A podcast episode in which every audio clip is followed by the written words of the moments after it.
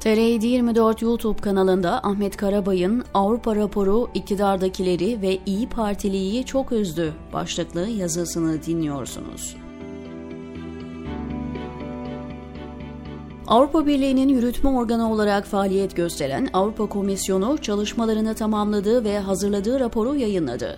Raporda Türkiye'ye ilişkin geniş bir bölüm ayrılırken tartışmalara İYİ Partili Zeki Hakan Sıdalı'nın iddiaları ve İngiliz vekil Sir ünvanlı Edward Leigh'nin Fethullah Gülen cevabı damgasını vurdu.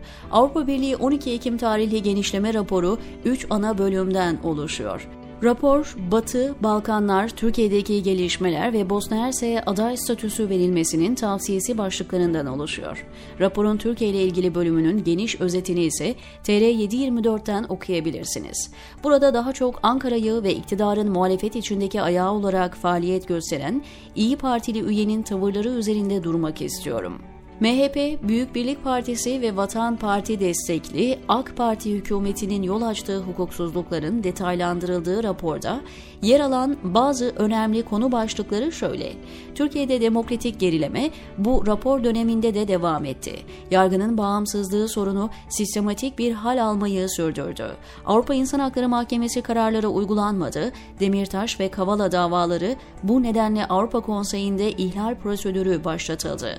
Gazetecilerin, avukatların, insan hakları savunucularının, muhalif siyasetçilerin, öğrencilerin ve sosyal medya kullanıcılarının yargılanmaları ve mahkumiyetleri devam etti. Muhalif belediyeler hedef haline getirildi. Halkın oylarıyla seçilmiş olan 48 HDP'li belediye başkanı görevden alındı. Avrupa Konseyi'nin kilit önemdeki tavsiyeleri dikkate alınmamaya devam edildi. Denge ve denetim mekanizmasının yerini Cumhurbaşkanlığı aldı. Olağanüstü hal sözde ortadan kalktı ancak o dönemde alınan kararların tamamına yakını uygulamaya devam ediliyor. Raporun en dikkat çekici konu başlığı ise iktidar ve yandaşları tarafından FETÖ olarak nitelendirilen yapıdan Gülen Hareketi olarak söz edilmesi oldu. Raporda terörle mücadele kanununun Avrupa Birliği standartlarına uyumlu bir şekilde düzeltilmesi gerektiğinin altı çiziliyor ve Gülen Hareketi'nin silahlı örgüt değil sosyal bir network olduğundan söz ediliyor.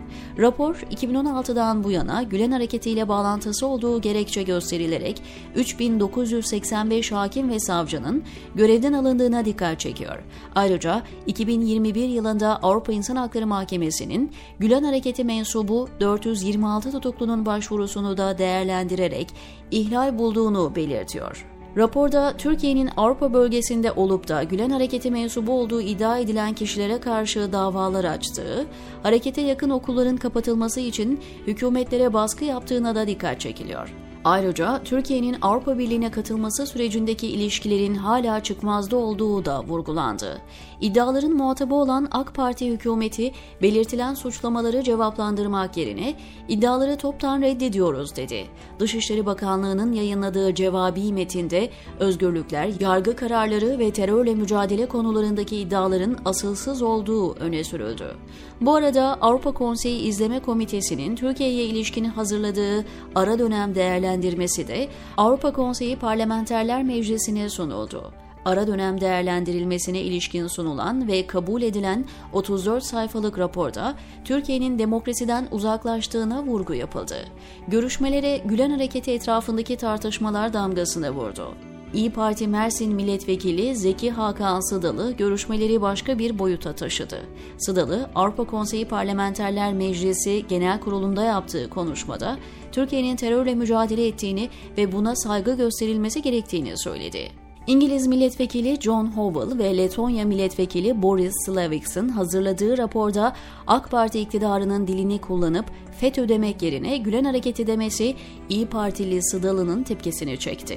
Avrupa Birliği tarafından terör örgütü olarak adlandırılan PKK mensuplarının üye ülkelerde ellerini kollarını sallayarak gezdiğini söyleyen Sıdalı, raporda teröre karşı hassasiyetimizi anladığınız da belirtiliyor.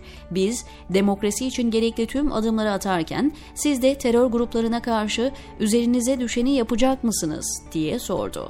Zeki Hakan Sıdalı, AKPM raportörlerinin Türkiye'de terör örgütü olarak adlandırılan bir yapıyı sivil toplum hareketiymiş gibi adlandırmasının yanlış olduğunu ifade etti. Sıdalı, "Sizce neden demokrasiye karşı bir darbe girişimi gerçekleştirdiniz?